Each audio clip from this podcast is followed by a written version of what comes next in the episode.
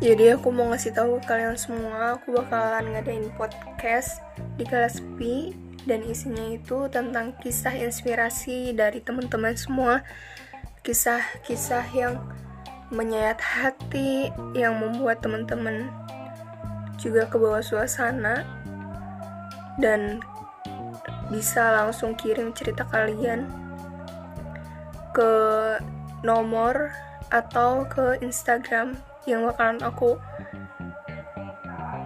tulis di apa namanya? Di deskripsi oke? Okay? bye sampai ketemu di podcast aku tentang kisah inspiratif